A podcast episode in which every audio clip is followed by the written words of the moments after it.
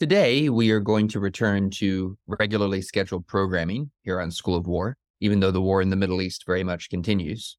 We did the same thing following the onset of hostilities in Ukraine in the winter of 2022.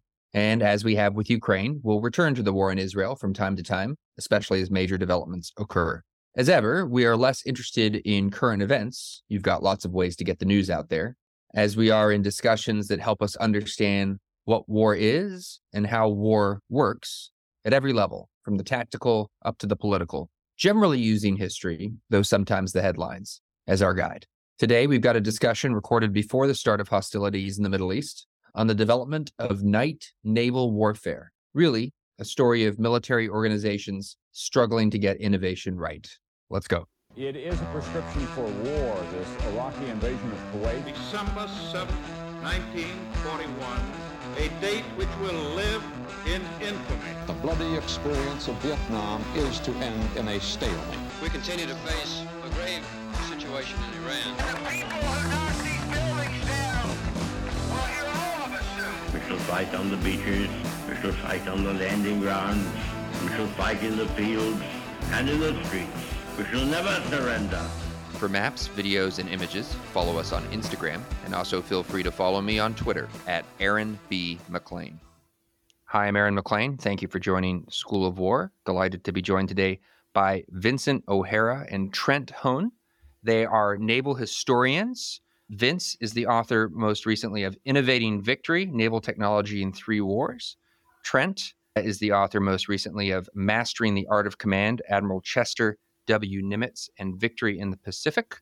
They are both the co editors of a volume that we'll be discussing today Fighting in the Dark Naval Combat at Night, 1904 to 1944. Gentlemen, thank you so much for joining the show. Our pleasure. Thank you for asking us to be here. Yeah, thank you for having us. So, I, I want to start really big picture here and sort of start before 1904, if you like because what you, what what you gentlemen are doing to this this volume that you've edited, and, and, I have to say it was it was genuinely fascinating. And for the purposes of of School of War for the show, this actually the, occurs to me the first episode we are recording that deals with naval combat. We've dealt with strategy in a in a naval context, you know, Mahan, things like that. But this is the first time we're really talking about fighting at sea. And it's in a way a, an unusual way to get into it because we're going to zoom into this particular question of of fighting at night and technological change in a particular period.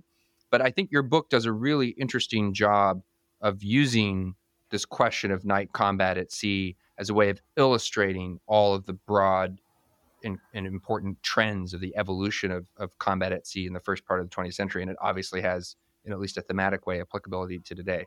So, my first question for both of you is we go back before the period that night combat was common or, or even more common than not in naval warfare. Characterize, if you will, what it meant to fight at sea prior to the age of technological um, sort of revolution that you're, you're really focused on in this book. What did it mean to have you know big fleets and battleships, and you know what? How do people think about war at sea, and then how do things start to start to change in the 19th century? Okay, can I can I start with that, Trent? I think the one word characterization for how night combat played out at sea before some of the technological innovations we discussed is confusion. And if was, there was a battle at sea, odds are it was accidental. So you have something that's happening without plan, by accident, and you can see that it's a very, very, very problematical event. I think that what's important about our book, what's interesting about our book, is that we demonstrate how something which was, which was unwanted, became something desired because we talk about combat as being a, a, tactical event, but actually combat drives strategy very often. And I think one of the things this book shows is how night combat changed naval strategy and brought a whole new area of, of concern to navies in, into very important play. So confusion is my one word answer. Trent, do you want to expand? Yeah, that's a that's a that's a good summary, Vince. We we try to touch on this in the introduction and explain, as as Vince just did, that it, it was it was undesirable or or or happenstance. I mean, obviously there are certain circumstances where it makes sense, and we can see examples of you know fire ships and other things being used in the age of sail to try to gain certain advantages at night. But it's just so difficult to bring any level of cohesion because the darkness adds an extra dimension onto what is already a very challenging environment to cooperate across ships, particularly if there's a substantial number of them trying to operate in a in a formation. And so, what I think is really interesting about the, the book, as you alluded to, Aaron, is we talk about the introduction of these technologies and how the circumstances change and how night combat can move from something that is uh, sort of foreign and undesirable to something that becomes, at least for certain navies, uh, advantageous. So you cite the statistic um, in the book, and I, I'll sort of fudge the numbers here a bit, but something like 10% of naval warfare for the Royal Navy in the 18th century occurs at night. And then something like 80% of warfare for the United States Navy, World War II in the Pacific occurs at night. And that sort of really throws into sharp relief your your your point that we are going from something that is accidental to something that is desirable. Broadly speaking, why does that happen? Why do we start to fight at night? Okay, I'll give a couple one-word answers, and I'll let I'll let Trent expand upon that. I think the first reason is is intention. You have to have the intention to do something before it can happen, and in order to have the intention, you have to have the need. So I think the perceived need is is one thing which really drove the spread of night combat. You take an easy example like the Italians. The Italians didn't want to, did not want to fight at night, so they did not develop the tools or the techniques of the doctrine in order to do it. Other nations like Britain and Japan, which saw that with new technology like searchlights, they might have an advantage fighting at night. They cultivated that capability and ended up on the on the plus side of the equation when it came to actually night combat. Yeah, the I think we're to be precise, we're talking about like surface naval actions. You know, I'm sure a lot of listeners will think, you know, what 80% U.S. Navy actions, and they're thinking of like big things like Midway, Coral Sea, Philippine Sea. You know, those those aren't those aren't night actions, but we're talking about you know, surface combat.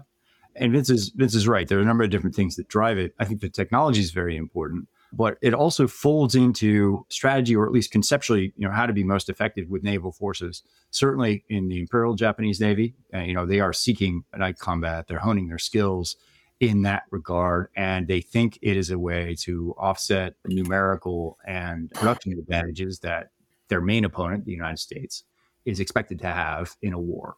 So they're you know they're preparing for it. The, the Royal, the British Royal Navy is is thinking a little similarly in that hey, you know, we the experience in Jutland in World War One, they did not in their assessment after the fact do as well as they might have at night. They sort of eschewed the idea of fighting at night. So well, let's take that what was a disadvantage, let's turn that into a potential advantage, especially if we are going to be forced to have a navy of relatively limited size due to the arms limitation treaties that are in force in the interwar period and yet have to fight potentially in multiple environments. You know, the the, the North Sea against a resurgent Germany, the the Mediterranean against Italy, and in the Pacific, or at least the the Indo-Pacific region, against potentially an empire of, J- of Japan. So here's a way, based on the distribution that we're going to have to. Uh, have of our naval forces to, to offset some of the numerical disadvantages that we may that we might face.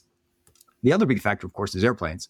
As some of these nations get very effective and as the range and striking power of airplanes increases, surface action becomes something that becomes more common at night because you can hide from the airplanes or at least eh, not endure a strike of the same kind of size and intensity, at least, eh, you know, in the 1940s during World War II when a lot of these these actions are fought.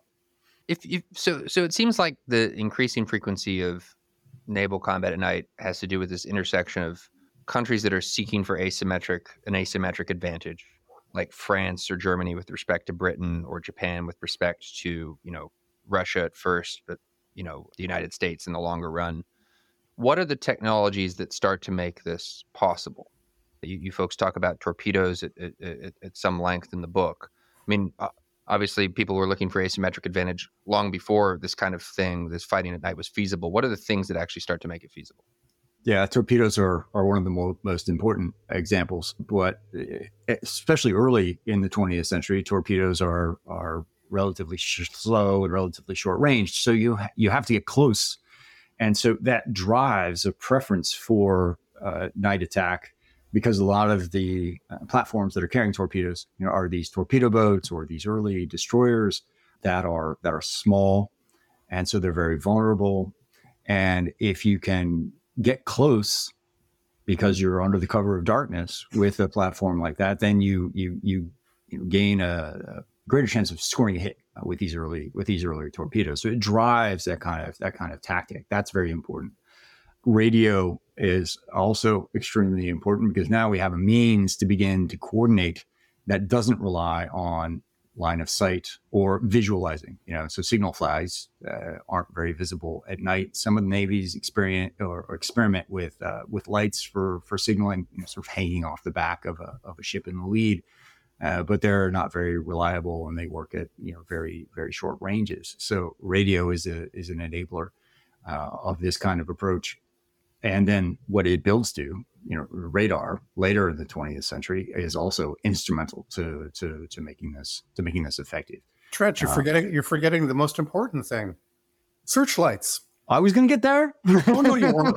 I just thought I'd go from radio radar to ra- radio to radar because you know they they operate on on on similar technologies. But yes, searchlights are are extremely important as well because then if you are one of these potential targets, of an approaching torpedo boat, you can illuminate the torpedo boat with searchlights, or you can illuminate an enemy battleship with searchlights. It, it, it's a progress because we start by saying that at night you're deaf, deaf, dumb, and blind. You can't see what's happening.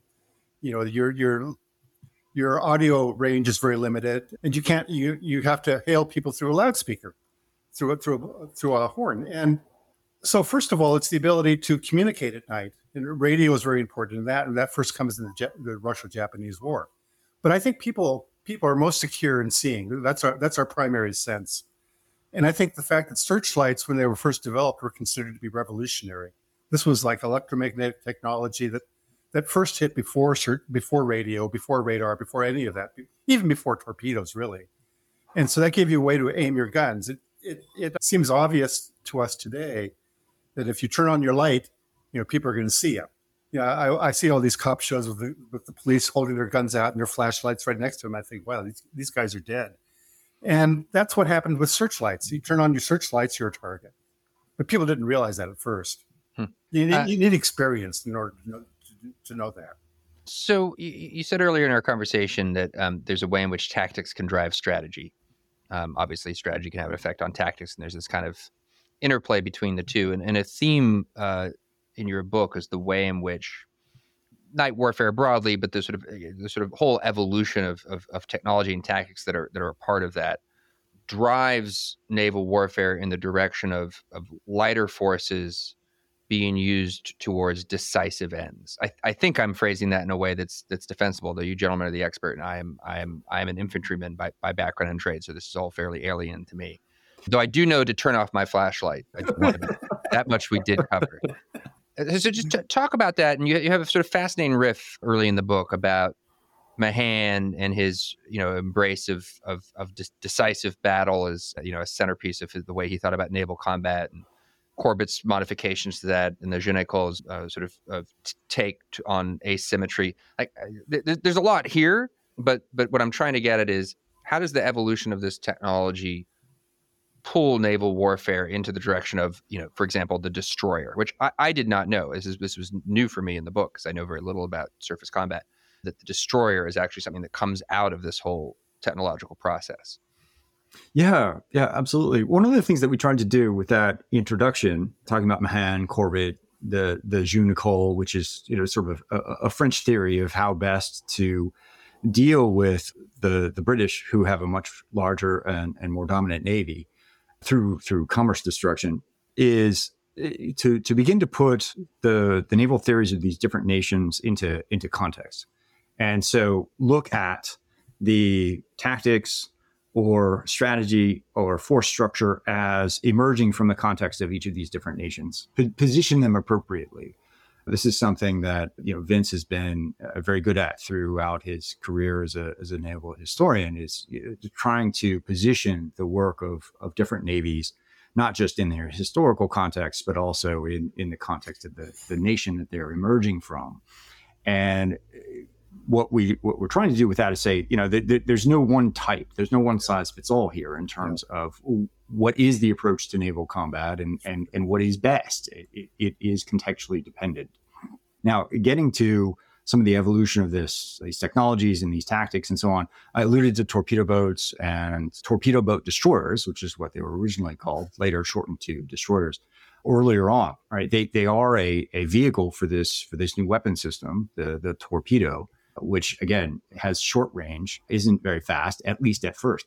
But you know, a torpedo boat can be really small. It can be relatively inexpensive. It is not too dissimilar if we think about analogies to you know the the U UAVs or anyway the the, the unmanned yeah. boats that the Ukrainians are using in their fight against the Russians. If you can't uh, afford it, if you can't afford an F thirty five, then buy a drone. Yeah, in, in that they're small, they're relatively disposable, they're quick to build. And now a torpedo is technologically sophisticated. The torpedo boats were technologically sophisticated as well. So there's skill that goes into into producing them and to and to crewing them.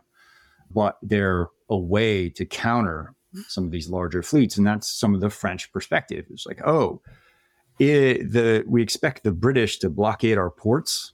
Uh, if we have a fleet of torpedo boats that they don't have to be very large, they just have to be able to reach this close blockade that the British are expected to impose upon us, damage enough of their battleships to force them to retreat, then we can take to sea with a fleet of relatively independent commerce raiding ships, large armored cruisers with range that can uh, prowl the sea lanes, destroy British shipping, and try to provoke this sort of panic among uh, British commerce.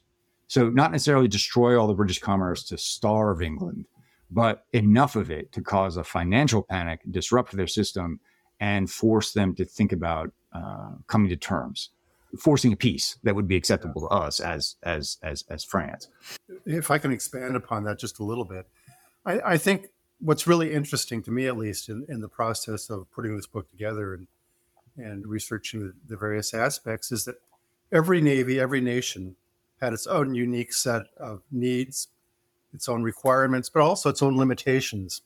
A country like Italy, for example, or France, even for that matter, cannot afford to take the German route of trying to outdo the Royal Navy by building battleships up the yin yang. They have to they have to come up with some sort of different method for achieving, if not naval superiority, at least naval uh, viability. They have to be able to dispute the seas, if nothing else. And so every nation brings something different to that equation. And that's one of the reasons why we didn't focus on the Japanese, for example, or on the British, but we tried to include people like the Russians, the Italians, and we tried to cover the spectrum of naval warfare throughout the first half of the 20th century in order to highlight the different ways that nations respond to these problems and the different problems that they have. You know, one size, like Trent says, does not fit all. And I, I for me, that's the true fascination in something like this. We're trying to deal with threats these days. The Iranians have much different skill set and capabilities than the Chinese do, but they're both threats at sea. And we have to deal with the different natures of those threats in order to be effective at sea. And I think this is like a, a hotbed. The early 20th century was just a, a breeding ground of ideas, of technologies, of um, methodologies that's really not all that well understood or even examined. And I think highlighting little dark corners of naval history, like surface combat at night, which to an infantry guy like you is pretty alien, I imagine, really brings out some interesting possibilities and at least discussion points. Yeah, it was a decided uh, shortage of discussion of crayons in the book for my my usual taste, but I but I, I did manage to take some things away from it. Purple is the color. yeah. so well, on on this theme of different approaches, so this will this question will skip over the Russo-Japanese War, which I want to uh, come back to. But just just skipping from French thinking about how to one day fight Great Britain to the German reality of it in the First World War. Germans are also anticipating a blockade, right? But but how does their thinking because they're the ones who actually end up having to test themselves against the Brits? How does their thinking and preparation differ from French thinking? And then how does it in, in broad terms, how does it actually go? how, how, do the French differ from the Germans? Let's let's think about that one. well, it, the, the Germans are also wedded to this idea that the that the British are going to impose a close blockade. This is this there uh, there were legal reasons for this. The, you know, a distant blo- there was some question as to whether a distant blockade could really be a blockade. It could be enforceable prior to uh, World War One. And, and so the a lot of the German planning is based around that idea that the the uh, British fleet will come in relatively close. That will give us an opportunity to sortie forth. We will seek, seek battle. And you know, part of their thinking, evidently, was that we'll we'll produce so much of a threat. You know, we'll we'll have a fleet sizable enough that if the British have to fight us in this way, they will be so crippled that they won't they, they won't go to war. It becomes a deterrent mechanism you know the, the, the risk fleet so called that, that they that they strove to use. And and destroyers are an important part of this but or at least torpedo boats. They they were fairly precise in their in their definition of them.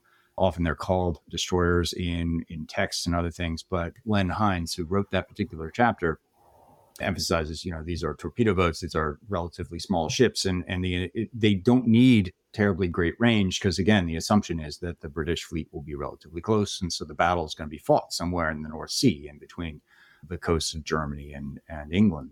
But it doesn't work out that way because the british imposed this more distant blockade. They their their logic is well the north sea has become too dangerous. There's there are too many lethal systems at play here torpedoes torpedo boats submarines mines uh, and so risking the the modern battleships of the Grand Fleet in those waters is is something that they don't want to do, at least not on a regular basis, not without a clear sense that there's going to be some kind of uh, profit from it, like the potential to actually defeat the Germans in in in a battle at sea.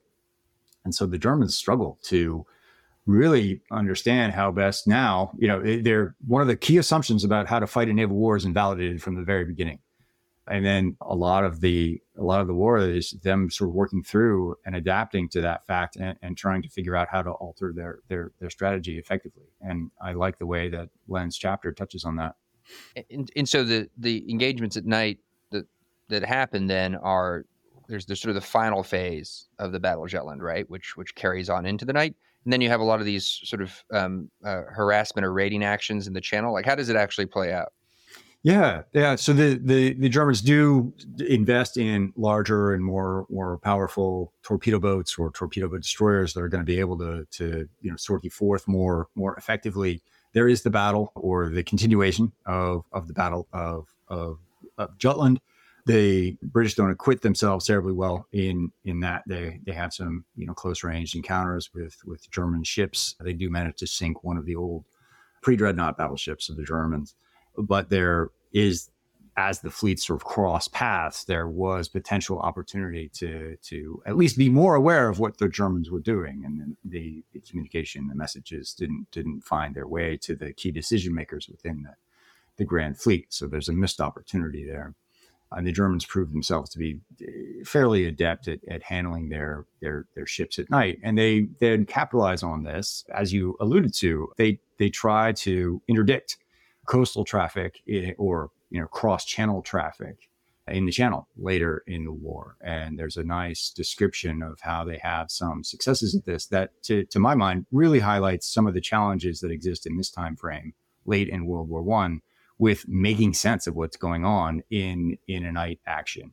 The british are often caught by surprise. They misidentify the german ships you know mistake them these these enemy ships for friendly ships and sort of are hard pressed to you know, respond effectively to the disruption that the Germans caused and the initiative that they're able to seize because you know they're the ones invading sort of not exactly enemy held because it's the sea, but the, the, the British feel fairly comfortable with what they've been able to establish there in the in, in the channel, and so they have to be a little bit more uncertain. Is this ship that is approaching is that friendly or an enemy?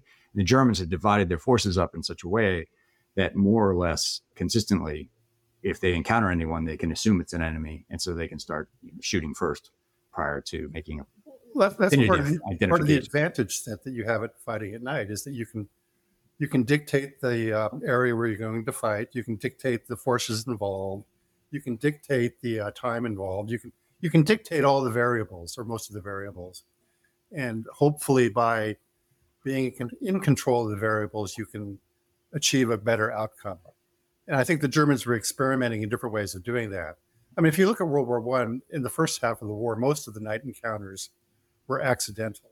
They were two groups of ships blundering into each other, and suddenly you have explosions of light and, and detonations and this, that, and the other, and then it's all over. And what happened? Who knows? And so the Germans were trying to put some sort of Teutonic method of control into the situation by, by some of these attacks that, that Trent was talking about, you know, penetrating a, a line of German, of, of British patrol ships and buoys and, and going through and shooting up merchantmen. But, you know, when you look at it, ultimately, all this stuff really didn't have that much of an impact on the naval war. It was, it was kind of like, we have these navies, we have to use them. You know, what, what are we going to do? Oh, let's raid the, let's raid the, the British mine, mine, mine barriers you know, maybe that can help some submarines get through, maybe not. But it's it's more of a question of none of this is war winning stuff, is what I'm trying to say. Well, there's a there's a theme that you um you touch on in the book, or that numerous authors in the book and, and, and your introductory material touches on, which is this the way in which as as the pace of innovation picks up, you have officers having to rely on theory as opposed to experience. You, you find yourself in these situations where there's some new technology, say torpedo and torpedo boats, for example, and it's so exciting and so interesting and so so potentially game changing that the theory of the case becomes well it will be game changing like this is going to change the face of naval you know of surface combat forever. We're going to sneak up on these guys at night or sink them and uh, you know game over. And of course the reality and we can talk about this with respect to world war one or we can go back to the russo-japanese war the reality is much messier more complicated and the pace of, of actual change and actual impact on the battlefield is slow so if you talk talk a bit about that phenomenon and how it plays out, and then this is one of the things in your book that seems to me to be obviously relevant to the present day. We, are still in a period of rapid technological rapid technological change. We have new technologies that are being used here and there. You know, you talk about you know using drones in, in, a variety of creative respects in Ukraine, or before that in you know Azerbaijan and Armenia. So we're seeing stuff start to play out in limited scale, but we don't really know how all of these fancy new toys you talk about the cyber realm as well are going to work in a in a in a say a, you know a great power encounter of some kind. So it's obviously how to how to think about these things is important. Help us think about them. Can I, can I tell a little story? Of course. The first time a torpedo was ever used in combat was in 1868 um, or 69. It, it, was off the coast of um, Peru you had a Peruvian warship which was in re- revolt, and a British warship launched a torpedo at it. And some of the officers on the on the British ship were um, against the idea because they say, "Oh, this is a very dreadful weapon to deploy." So they launched a torpedo. The Peruvian ship saw it, turned around, and outran it at 10 knots. The expectations that the British had about this weapon was much different than the reality of the weapon. You don't know what's going to happen if you deploy this weapon until you deploy it in warfare. And I think the same is true with a lot of the weapons that our ships are carrying today. It was certainly true in 1904 when the Japanese and Russians went to war. It was certainly true in 1914. And it was in 1914, they still didn't know, you know, what torpedoes were really good for. It turns out they're really good for submarines, sinking unprotected merchant ships. That's what that's what torpedoes are good for. But uh, nobody knew that at the time. So yeah, it's it's it all has to do with use in warfare. That's that's one of the big points in, in the book that Len and I wrote about innovating victory, is that until it's used in war, you really don't know what this technology, what this weapon, what this platform is really good for, and how it's going to perform. You might have a really good idea, but you have no certain knowledge. Yeah, it's the the wartime feedback loop is important, and we try to to talk about that in various areas throughout the book. But also, there has to be, you know, the, the technology doesn't sit alone so with the torpedo, you need ships that can carry it, submarines, torpedo boats, sometimes, you know, even battleships carry torpedoes. So there's that. And then there's also all the system that is around it. And in system here, I'm not just talking about like the fire control systems, but how how does that Navy that now has that piece of technology change its operations or its command structures or its tactics to integrate that technology in a way that harnesses it, but also makes that technology effective and makes the ends that they're trying to achieve easier or or allows them to to accomplish those those ends more more effectively. So that the, the technology has to get integrated into this broader system. And that's one of the things that I think is very interesting about this period is you see different navies taking different approaches to create that system, that broader system that now brings, you know, the people, their ships and their technologies together to accomplish the the ends that they're that they're set upon. And and that's why the context is important because the context defines those ends.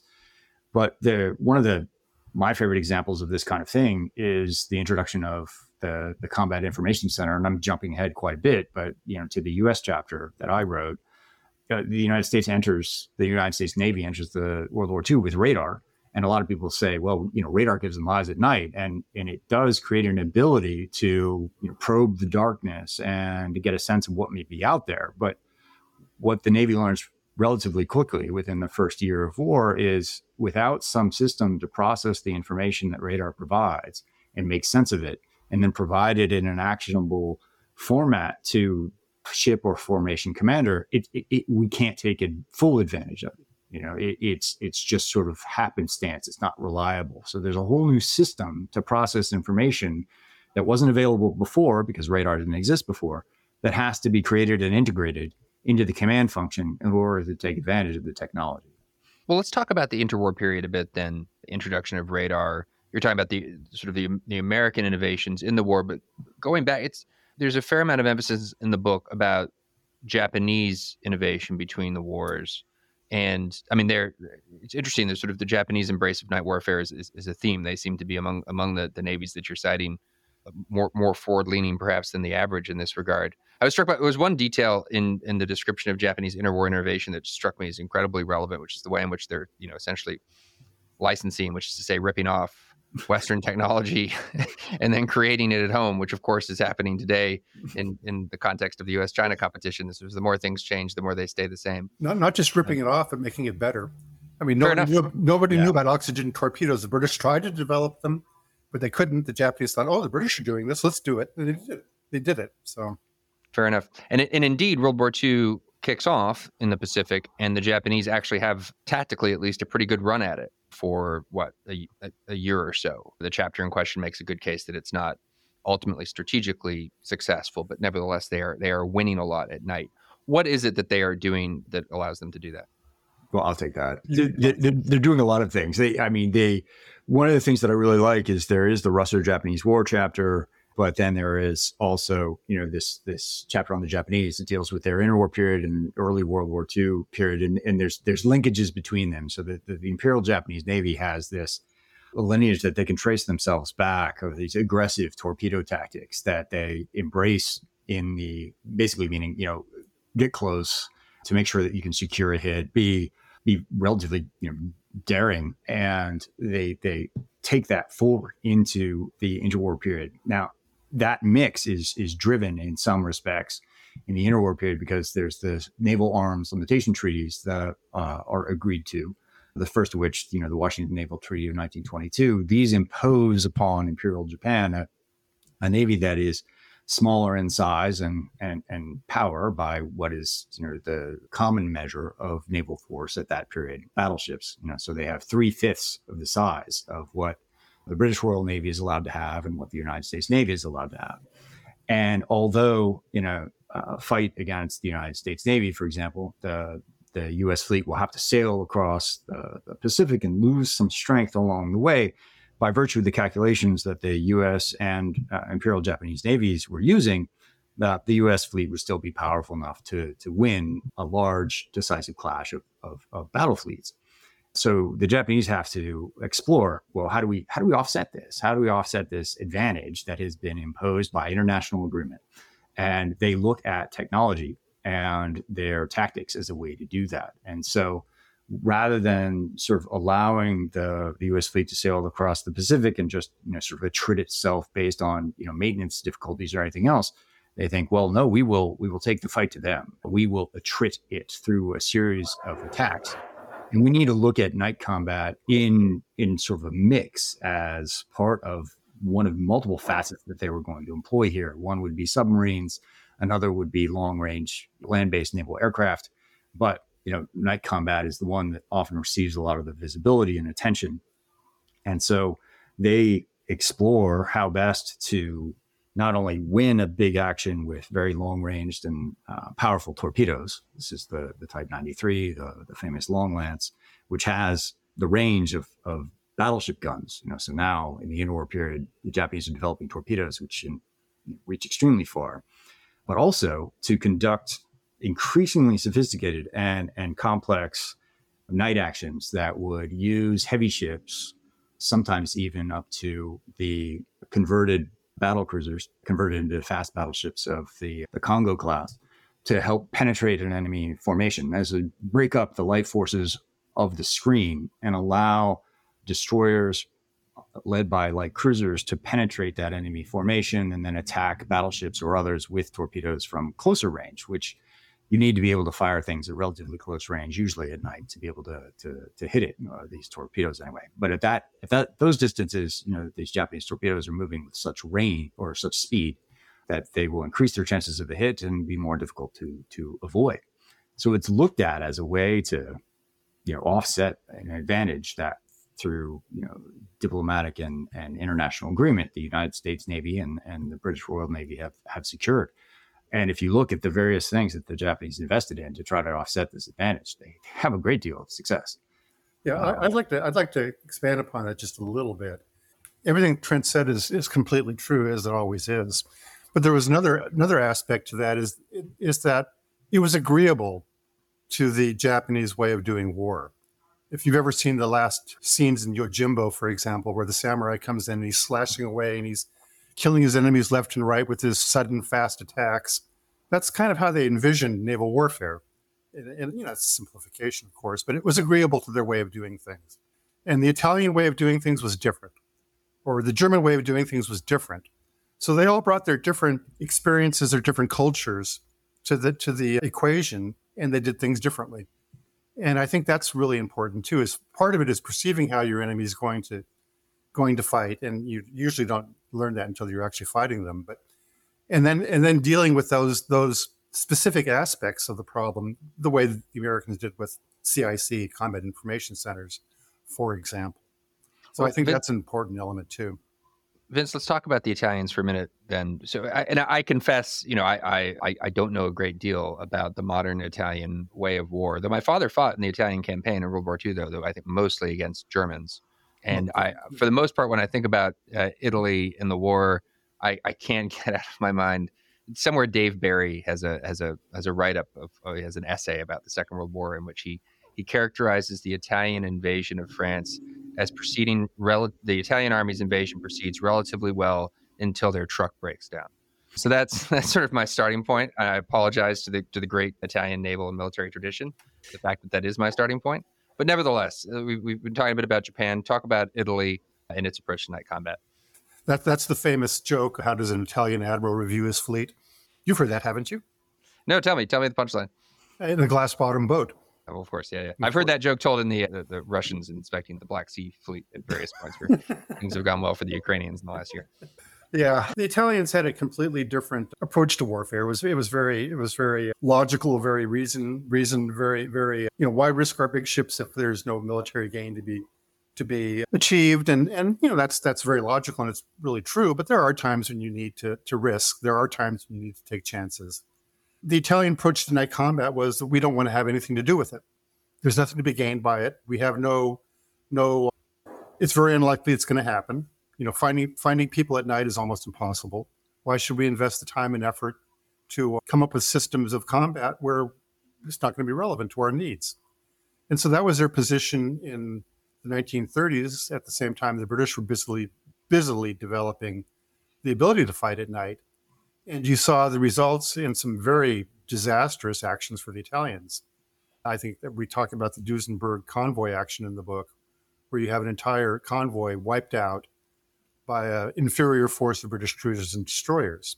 And that was all due not to weapons, not to the number of guns you had, not to uh, pre planning, not even to Ultra, because the British stumbled upon the convoy by accident as it happened. And so it's, it's, you know, you fight with the battles you're prepared for. And if you're not prepared to fight at night, you get your, you get defeated very handily. And I think the Italians kind of woke up and go, oh my God, you know, the British have radar. Well, the Germans have radar too. They never told us. Well, there you go be careful of your allies. So they just they they tried to develop those skills as fast as they could in the middle of warfare. And there's a lesson to be learned there as well is how do you develop a skill set during war? And frankly, they were pretty effective. But the only problem was the British were not standing still. And they were working on their radar, they were working on their combat information centers as well. And they made they were able to maintain the British their relative superiority even after all the improvements the Italians made, which are detailed in that book. So I, I think it has to do with with if you, you know, if you're caught short short sided as the Italians were, it's it's not that easy to make up the the lost ground. I think that's one of the big lessons there as well. You can be smart, you can be creative, but you know you got to count on your enemy being the same way. Something that Trent said, talking about Japanese fighting in the Pacific and long range torpedoes, just inspires me to ask kind of a dumb sort of micro question for which the answer is probably obvious, but it's not occurred to me, which is using long range torpedoes, long range gunnery in the period makes sense to me because the shell's going pretty quickly through the air. So you, you're pretty confident you know where the target's going to be, where the shell hits. How on earth do you get a long range torpedo to hit its target? Is it, it was too early for sort of wire guidance systems, right? Or just how does that work? How does this any of this actually practical? Oh yeah, it is. It is far too early for wire wire guidance systems. Yeah. I mean, later on, you have later in the war, you have torpedoes that have some acoustical homing uh, capability. But you had, you uh, had wire guided torpedoes in the 1860s, Trent. Well, yes, but how effective are they? they almost sank the ship that fired one. well, there you go. right. Not as we think of them today. Uh, let me say that. Well, yeah, there, so there's there's sort of two paradigms that the Japanese are thinking about torpedo combat in. Night combat, relatively close range, penetrate the enemy screen, launch them at you know because torpedoes have different uh, speed and range settings, right? So you can go very fast for a shorter distance, or you could go farther but but sl- more slowly because you're burning the fuel at a slower rate. And so, if I remember right, the long lance has three of those settings, and the you know the the the high speed short range setting is what you would use typically in night combat, particularly from destroyers. Uh, but the Japanese are also thinking that after that night action or sometime after, at a, at a time of their choosing, once they have sufficiently crippled the U.S. Pacific Fleet, they seem to assume the United States is going to do what they need to do in order to be destroyed. So there's a little bit of optimistic assumptions in their planning. But anyway, they believe there's going to be a, a night or a daylight action, you know, long range naval gunfire. This is where the Yamato type battleship comes to the fore. But also, there is going to be a possibility because most likely the the battle lines will be steaming either on parallel courses or potentially on opposite courses. Either way, maintaining a fairly steady course so that they can shoot accurately. And that circumstance is going to allow the Japanese to fire torpedoes at relatively long range, much farther than the U.S. ships would assume that they are in danger of being hit by torpedoes.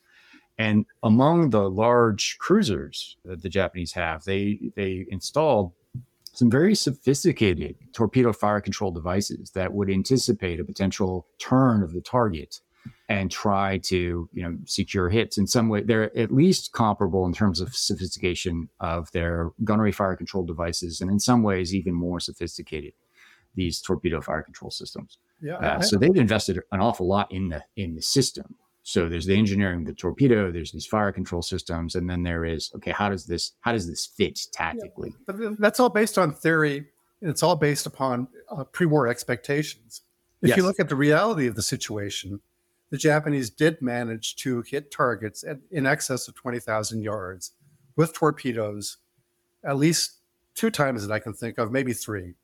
And the secret of the Japanese in achieving this kind of questionable accomplishment was to use hundreds and hundreds of torpedoes.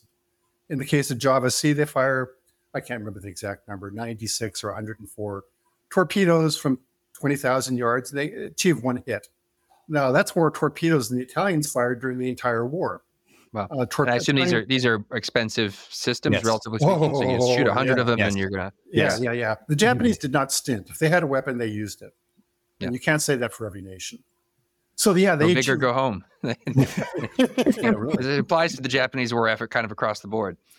The predictable they, consequences. They, they they they get one hit for hundred torpedoes fired. Well, the Italians got one hit for hundred torpedoes fired too but that was through the course of a war, not through the course of one action. So I, I, think I think what Trent brings up is is part of the part of the the value of this book is that people develop weapons, they develop procedures, they develop systems, they develop really complicated fire control systems in order to meet these theoretical needs. But once you get in combat, those theories kind of tend to fall apart, and it's just throwing stuff into the water, and hopefully, hopefully, you get something done. I, I don't really know which nation, which national context in which to ask this question, but maybe it sort of applies across the board. But over the period that you are covering here, how did the demands of officership, naval officership, change? What what what are what are the new demands? And and and and how do they stay the same? How is being a, in, in command at sea or in a position of responsibility at sea the same, you know, in the Second World War as it was at the end of the 19th century? There there are some important changes and and you get an allusion to this in the chapter on the US Navy also the the following chapter that Michael Whitby wrote on the fighting in the English Channel in World War II the development of the Combat Information Center in the US Navy and the Action Information Organization the the British equivalent in the Royal Navy forces a different relationship between information processing and the command function. So essentially, these organizations offload interpretation of incoming information and, and its and its synthesis. And historically, that had been something that would that would commanding officers or formation commanders would do. Like they expected to be able to do this. This is part of how they they approach their role and their and their job. Certainly, they have staffs. Certainly, they have plots. They have other things, but there was an expectation that they would have the information available to them. And then in battle they make they make the decisions. And this becomes more of a shared or more of a distributed function. So they may be in a combat information center but there is an evaluator within that center who is basically saying look this is what the information presents. You know if we take the assortment of radars available to us and other sources this is the picture that you should base your decisions upon. So there's there's a shift in the relationship between commanders and and and this information. And those who are able to make the shifts do a good, do a very good job. You know, Arleigh Burke is a good example of of that, and we we put a quote of his in the in the conclusion about the difference between a good officer and a, yeah. and a poor one being like three seconds, ten seconds, yeah, whatever. but but that alludes to this fact that you know you don't spend time in in what was then a modern World War II environment, you, you don't spend time questioning the information coming to you. You you, you have need, to rely upon expertise. Yep. Everything Trent says is very true, but you have you can be a navigation expert, you can be a gunnery expert, but you can't be an expert in everything simultaneously. And I think there's a greater need for naval officers, first of all, to recognize the fact that they can't know it all, and second of all, to be able to rely upon expertise.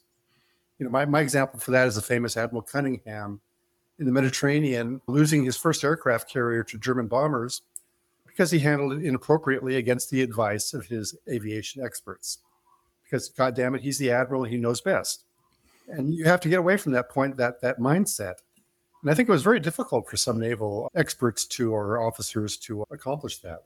There's also a shift that it, we allude to. This may have been somewhat less obvious, but I think it's important to to state. You know, some some of the navies are more focused on success in in in battle, you know, victory in in, in combat. And a lot of the actions that we describe have more of an implication on how how how well is the Navy controlling or not the, the the sea lanes? Basically, what you can do with the sea. How well are you controlling it? And I think some some navies, some institutions were better prepared for that concept come World War II, and others others not so much. So, final question for you both. We've covered a lot of water, I would say, actually. We've covered a lot of water here. And some of the lessons or some of the some of the, the themes that we've been talking through are obviously applicable. You know, national specialization, making sure you, you understand how a particular fighting force is, is responding to technological change and how it might be different from others, demands on leadership that you just talked about, a few others. You know, among what we've already talked about, what's most important, or are there things that we haven't mentioned that you think in 2023 is relevant when you look back at the lessons of the period you're covering and the way in which navies responded to technological change and took to sea to fight at night sort of in response to the advantages that new technology made made made possible you know what today should officers and leaders be thinking about when they think about dealing with technological change, sort of thematically? I'll, I'll give a quick response. I'll, let- I'll let Trent give a, a reasoned and complete response. I think, first of all, everything you know is wrong. Take that as take that as a given. Keep an open mind. Be prepared to accept new information, new ideas. I, I think complacency is is the true enemy of of success when it comes to sudden warfare. I think adapt adaptability, you know, et cetera, et cetera, et cetera. But I, I think so many, so many good men died due to dear ideas that their that their commanders held. I, I think you have you have to be able to trash everything you know and be prepared to be adaptive and and open to new to new uh, new ideas. I think that's the single most important thing. I was going to say adaptability too, but but Vince has, has covered that, so I'll expand on that a little bit. One of the things that in my writing about the U.S. Navy I try to emphasize is there were there were feedback loops, and, and this happens in in the war. So there's there's a, a, a capacity for adaptability that is built, and it starts prior to World War II, where they the U.S. Navy and its officers are learning from exercises that are conducted on an annual basis, and they're gathering lessons from those. And so there's this this habit of we'll test something and we'll see what happens. And based on information, we can evolve. Now, the exercises are artificial. So some of the lessons that they learned before the war aren't, aren't right. They don't channel the appropriate kind of behavior for actual combat. But what that meant was there was this conditioning of we will test something and we will see what happens and we will then learn. And so it's a fairly natural and rapid shift to a wartime situation where okay we're doing the same thing but now the test is not an exercise. Now the test is you know combat. We're going to go fight the japanese off guadalcanal at night. And you know n- the lessons aren't always correct the you know the first time around but there's this pattern of learning quickly and then adapting tactics and technique from that. So there's an underlying assumption that we can get better that what we have is wrong we're not the best and so we have to constantly be seeking out how to do this better, how to find new ways, how to better integrate the technologies. As, as long as as long as we tell as long as we tell ourselves the truth, yes, yes, and that's where a lot of nations really stumble. And I think that's one of the one of the areas where the U.S. Navy proved to be superior to its opponents. In all in all humility, I say that. I, I know I said that the last question was the last question, but you you you are compelling me to ask a follow up. Vince, where are you most concerned that we're not, we, the United States, are not telling ourselves the truth right now? I think we have this mindset where we are the best. And there's nothing wrong with that. But you always have to keep in the back of your mind that you're not the best at all times in all situations. And I think you have to allow the fact that, well, I'm not, I'm not an expert in this. I, I, I, I speak much more confidently when it comes to the experiences of the past, but I have this uncomfortable feeling that there's a, little, a sense of complacency that, that will not serve us if the balloon does go up. I'll modify that slightly. I don't think there is enough of of a willingness to to screw up. Like to learn, you need to Make not mistakes. get it right. Yeah. And I think we have created an environment. If we look at the U.S. military today, where there are, there are expectations that once you are, you know, an officer above a certain rank, you are not going to screw it up. And I don't think that's realistic. I think people will screw it up. Now, maybe they're not going to screw it up so much that lives are lost, at least not in a combat situation, but they are going to screw it up, and they need to be able to admit that they screwed it up. And their peers need to be able to say, "Yeah, you screwed that up," and and they still then need, provided the screw up is not of large enough size, to have an avenue to continue to advance and learn from that experience. You know, embrace what happened from that outcome and figure out what it means for changing their behavior going forward. And if you're not able to do that, then you aren't able to be honest with yourself, like Vince pointed out, and you're not able to do this kind of learning and adaptation that that is required. In Um, World War II, some very famous, before World War II, some very famous British naval officers screwed up and ran their ships aground or whatever, but they continued to serve and they did very good service in the war. Um, every U.S. Navy officer I know who's put his, who's touched ground loses command, for example. Yeah, well, you end up, I mean, just based on my own observations, this is not a Navy specific comment. I, I think I agree with your broad characterization of, of a lack of risk tolerance and a lack of, you know, you know, tolerance for mistakes as learning experiences. And so what you end up with is a senior officer corps or flag officer corps of folks who are good at not screwing up. Yeah. And on the one hand, okay, nobody wants to screw up. On the other hand, the person who's not good at screwing up is a particular kind of person. Yes. Um, I'll, I'll take that one step further. If you look at the performance of navies in the first months of war, taking World War II as an example, you will see that a lot of officers in command were not in command six months later. Your, your risk adverse guys, most navies do very poorly in the beginning of a war. And I think part of the reason is because of the risk aversion factor. Yeah, well, and you end up, I mean, in the wars we've just fought in the Middle East, uh, my own experience being in Afghanistan, where the stakes are not necessarily existential, you can actually end up in a situation where, you know, where where were where were the you know the the mistakes, if you like, i- in Afghanistan, you know, deployment after deployment, but the battalions got there, they did their thing, they came back. You know, you woke up in the morning, the Marine Corps was still there, the Army was still there, most of the planes were still there, so they're you know everything's proceeding without noticeable mistakes much of the time and yet you get to the end of the exercise and it's you lost. You lost. It's been for naught. Well in any event gentlemen this has been a fascinating conversation. Trent hone vince o'hara co-editors and contributors to fighting in the dark naval combat at night 1904 to 1944 i really appreciate you both taking the time and, and for, for giving us this volume to think about. Thank you very much. It's enjoyable talking about these subjects. And so pleasure has been all mine. Yeah. Thank you. Really appreciate it.